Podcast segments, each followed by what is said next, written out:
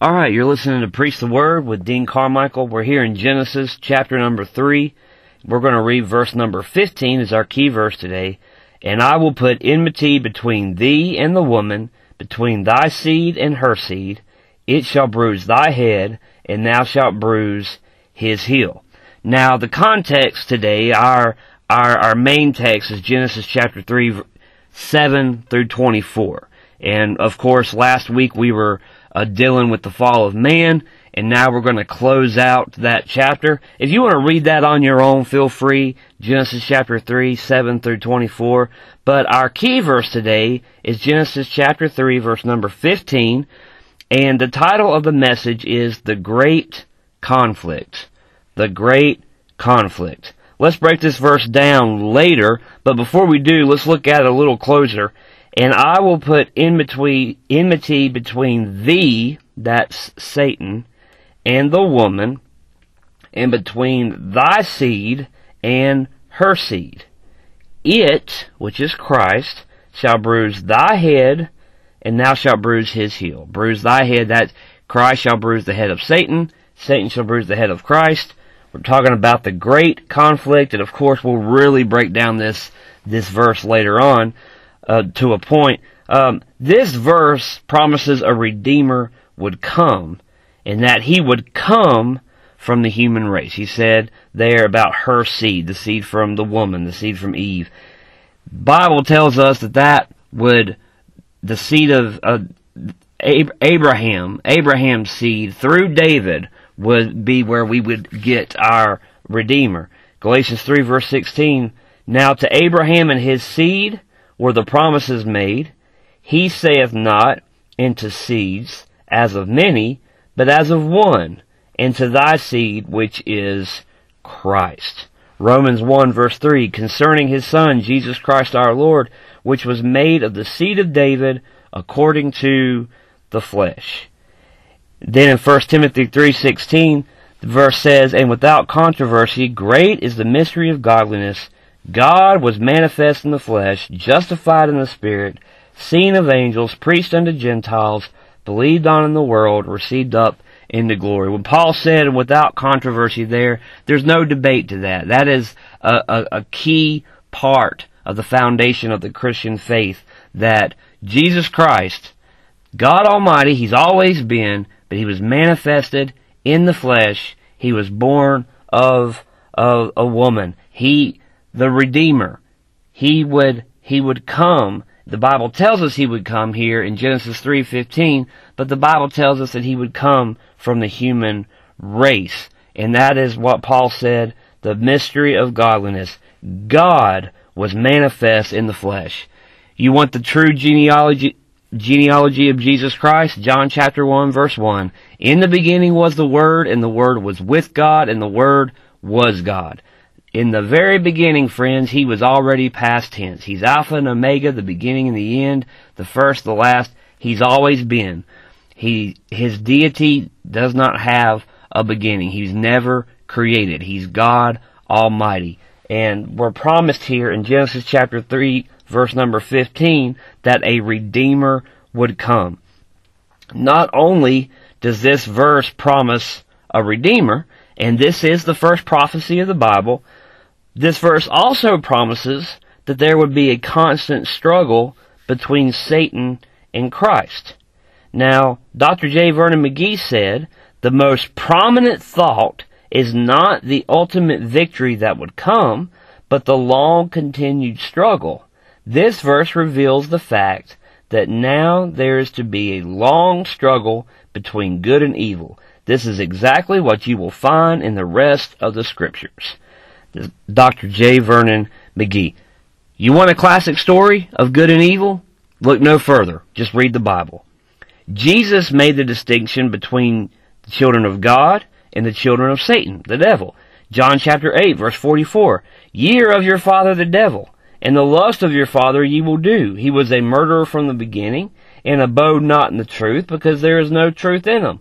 When he speaketh the lie, he speaketh of his own, for he is a liar, and the father of it. The apostle John in 1 John chapter 3 verse 10 says, "In this the children of God are manifest and the children of, of the devil. Whosoever doeth not the righteousness is not of God, neither he that loveth not his brother. The Bible makes a clear distinction between Christ and Satan, between the followers of Christ and the followers of Satan, between the works of Christ and the works of Satan. The Bible is very clear. It's very distinct in that. This conflict of the serpent of Christ, and Christ, uh, of Satan and Christ rather, is, is also typified in the story of Cain and Abel. If you read over the next chapter in Genesis chapter number four, we, we see where Adam and Eve, they they, they know each other and they have sons and the first man ever born of a woman, he was a real angel, wasn't he? No, he wasn't. He, he was a murderer. He killed his own flesh and blood. And Cain, in that story, uh, it is a literal actual story, but he is also a type of the seed of the serpent. And Abel is a type of Christ, the seed of the woman. And we all know that this happened in, in the Garden of Eden, and, and we'll we'll get into that a little later, of course. Uh, but we're talking about this first prophecy here, and this is right after the fall of mankind in Genesis chapter number three. And a question to ask here before we move on: What are some results from the fall? We we talked about the fall in our last our last sermon, our last message. We talked about how Satan came and in the form of a serpent deceived Eve and Adam who willfully ate of that fruit. They disobeyed God. And when you read the beginning of our, our context, and we'll, we'll get into some of the verses here in just a minute, how Adam and Eve begin to, they realize they've done wrong. They know between good and evil. They're, they're, they're naked. They're ashamed. They try to cover themselves. So what are some results from the fall of mankind? Well, one is evil thoughts. Evil thoughts. Boy, you flip over a couple chapters and you'll find that the, the thoughts of man are continually wicked. Fear is another one. Fear. Adam and Eve, they were afraid because they were naked. They, they didn't know. It, ha, have you ever uh, been in fear of something? Of course you have. That's the a result from Adam's fall. We're fear, fearful. We're afraid. We come up in a dark alley or, or something unknown, or we come across a, a, a strange animal, or or we come across a situation we've never. We have fear. That that's a result of the fall of mankind. Excuses, excuses. Just like Adam is the woman that you gave me, Lord, and I'm paraphrasing there, but he gave an excuse, pointing the finger. I tell you what, this world is not short on. We are not short on accountability. I, I will give you that. I, I will give us that. We know how to hold each other accountable, don't we? But there's only one problem with that. We know how to hold each other accountable. We have problems holding ourselves accountable. Boy, we'll point fingers all day long.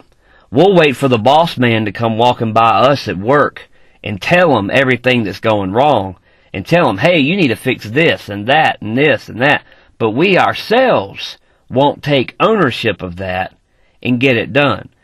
That accountability piece. We'll point the finger at folks at church all day long.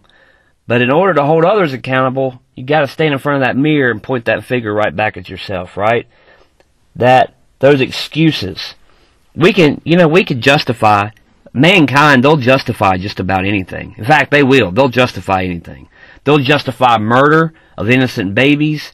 They'll they'll justify um, their their own sin. Any, anything they can say, any finger they can point, they'll do it. That comes from the fall. Pain during childbirth, pain during childbirth comes from the fall. The cursed ground, the labor and sorrow. Now let's be very clear here with this. God commanded Adam to keep the garden before the fall. Let's be very clear on that. God had given Adam a task to do before the fall of mankind. So let, us be very clear. Adam was not just to, to sit around and be lazy all day and wait. No, God had God had work for him to do. He had a job, a task for him to do. But as far as laboring and sorrowing, that is a result from the fall. Adam keeping the garden was to be a joyful, wonderful thing. He was to be in communion with God and in fellowship and what, while he was doing this. But now this laboring and this sorrow, that, that is the part, uh, that is a result from the fall, the, the sorrow part of that. And then, uh, banishment from God is another, is another one. Mankind, we are helplessly and hopelessly lost because of the fall of mankind. We are separated from, from God. We are totally depraved. And not only that, the fall brought death. But it doesn't stop there. It doesn't stop there. Genesis chapter number 2, verse number 4. We're going to go back a chapter just real quick and, and, and stay with me here.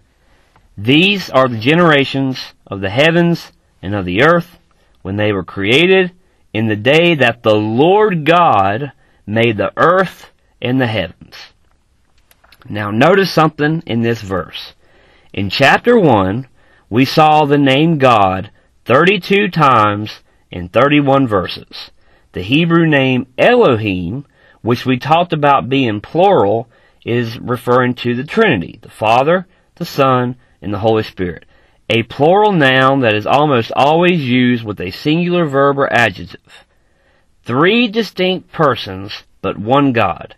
In verse 1, we see the first mention of Lord. Excuse me, verse number 4, here in Genesis chapter number 2. He says here, and these are the generations of the heavens and the earth when they were created in the day that the Lord God made the earth and the heavens. That is ref- referring to Jehovah God.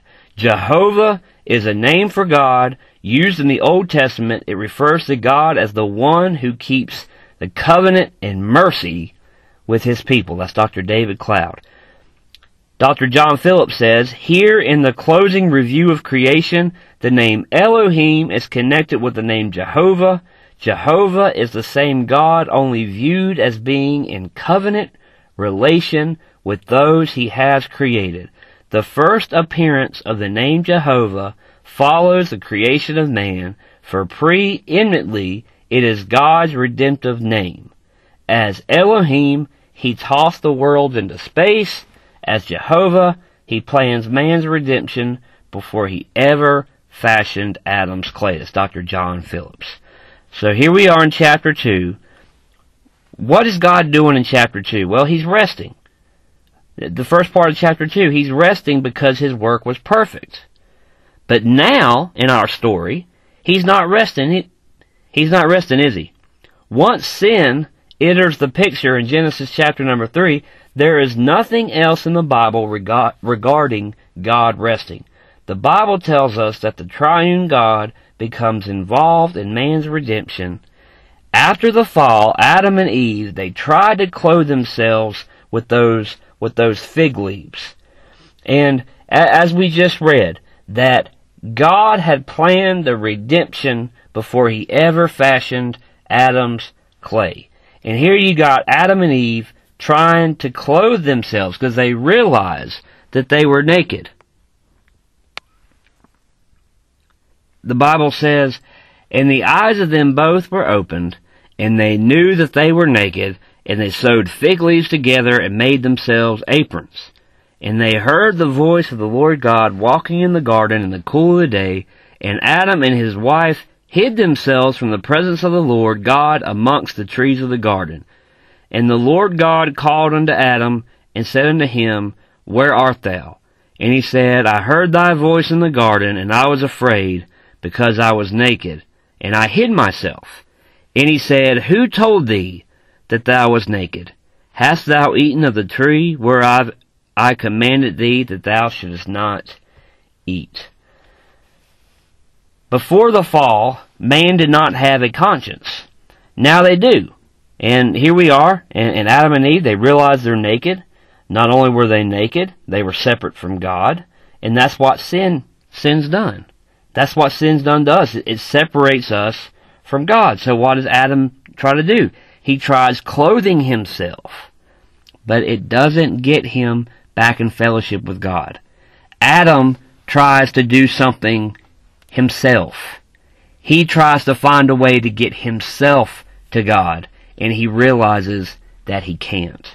Bible says in the book of Isaiah chapter 64 verse number 6, but we are all as an unclean thing, and all our righteousness are as filthy rags, and we all do fade as a leaf, and our iniquities, like the wind, have taken us away. As I mentioned earlier, we will try to justify anything. And sadly, there are a lot of people out there today who believe because of their good works, because of the things that they've done, that in their heart they say, well, if there is truly a God, all the good that I've done surely hasn't go unno- hasn't gone unnoticed. There are religious minded folks who read and, and, try to study and, and they try to do all these different acts of religion to get themselves to God. But like Adam, we need to realize we cannot, we, we, we cannot do anything on our own merit that would restore that fellowship with the Lord. God promises in verse number 15 that there would be a Redeemer. So in verse number 20, Adam comes to God by faith. Look at this here, verse number 20, Genesis chapter 3, verse number 20. And Adam called his wife's name Eve because she was the mother of all living. Notice, the mother of all living. Verse number 15. God promised he would send a redeemer through the seed of the woman, so Adam named her Eve because by faith he trusted that God would send a redeemer. He could have called her many names at this point, but instead he decided to put faith in his father. And in verse number 24, Bible says, So he drove out the man and placed to the east of the garden east cherubims and a flaming sword to keep the tree of life. And if you, you look here, in verse number 21, sorry about that, I read the wrong verse. Verse number 21, Unto Adam also and to his wife did the Lord God make coats of skins and clothed them. This is the best part of the story by far. Adam comes to God by faith. So blood is shed to cover his nakedness. Dr. John Phillips says, There, in Eden, in paradise itself, blood was shed for the very first time. Adam and Eve must have stood there aghast as they saw the creature taken in their stead and slaughtered before their eyes. It's bloodshed. It's covering made theirs. It was the first dramatic illustration of the ultimate cost of Calvary, of the horror and dreadfulness of sin. Sin is a radical disease and it calls for a radical cure. Dr. John Phillips. When Adam realized he is lost and without hope, that those fig leaves weren't going to cut it, he goes to God by faith. And after, and he, he's clothed after the blood of an innocent was shed.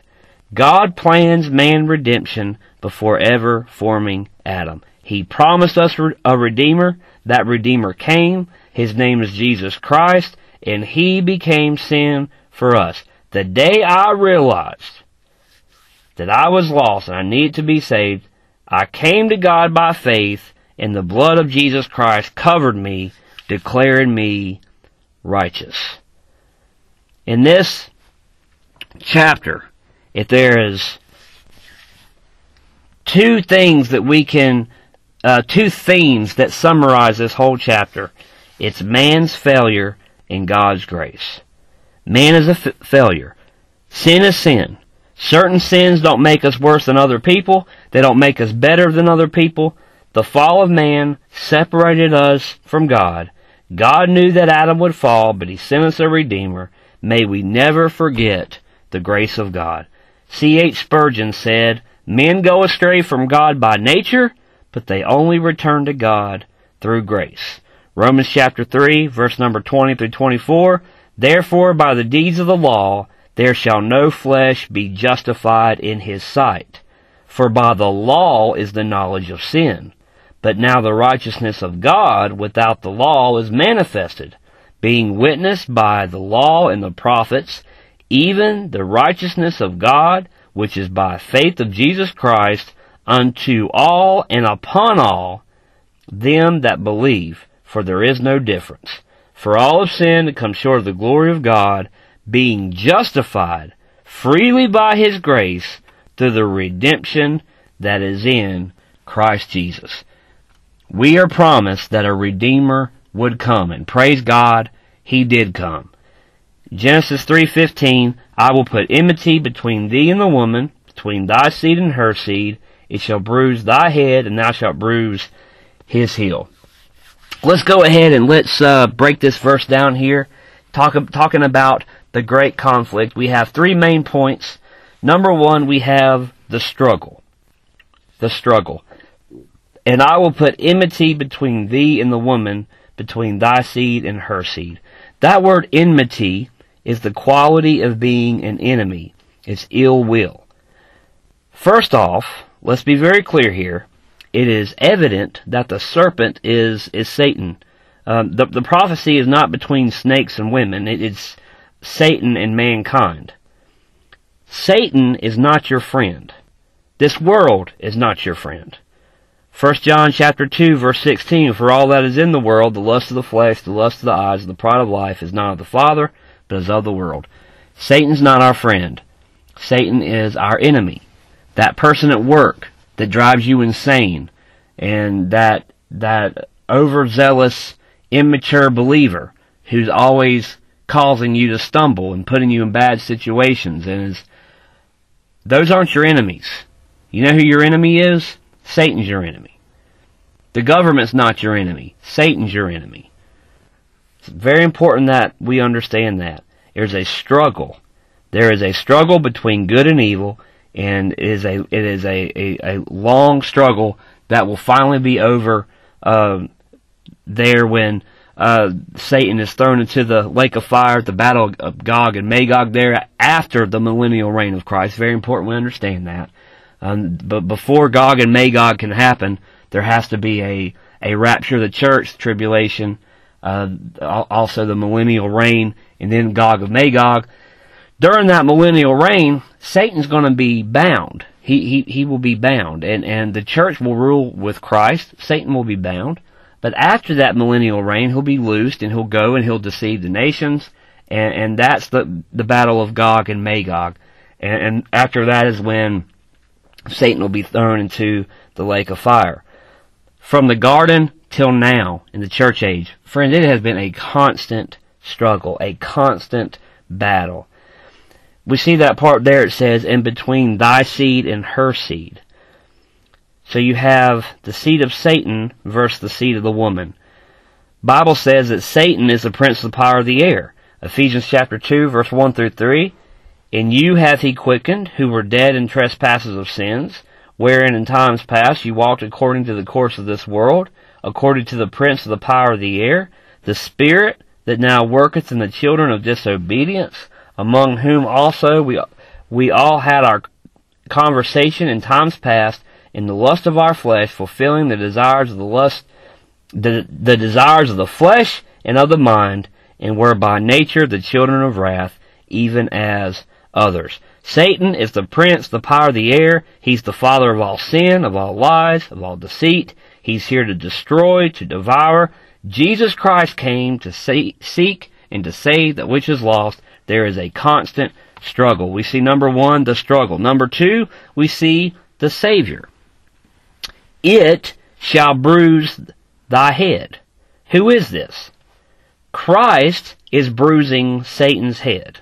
Let's go back, let's read the verse up to this point. And I will put enmity between thee, that's Satan, and the woman, between thy seed and her seed. It, which is Christ, shall bruise thy head.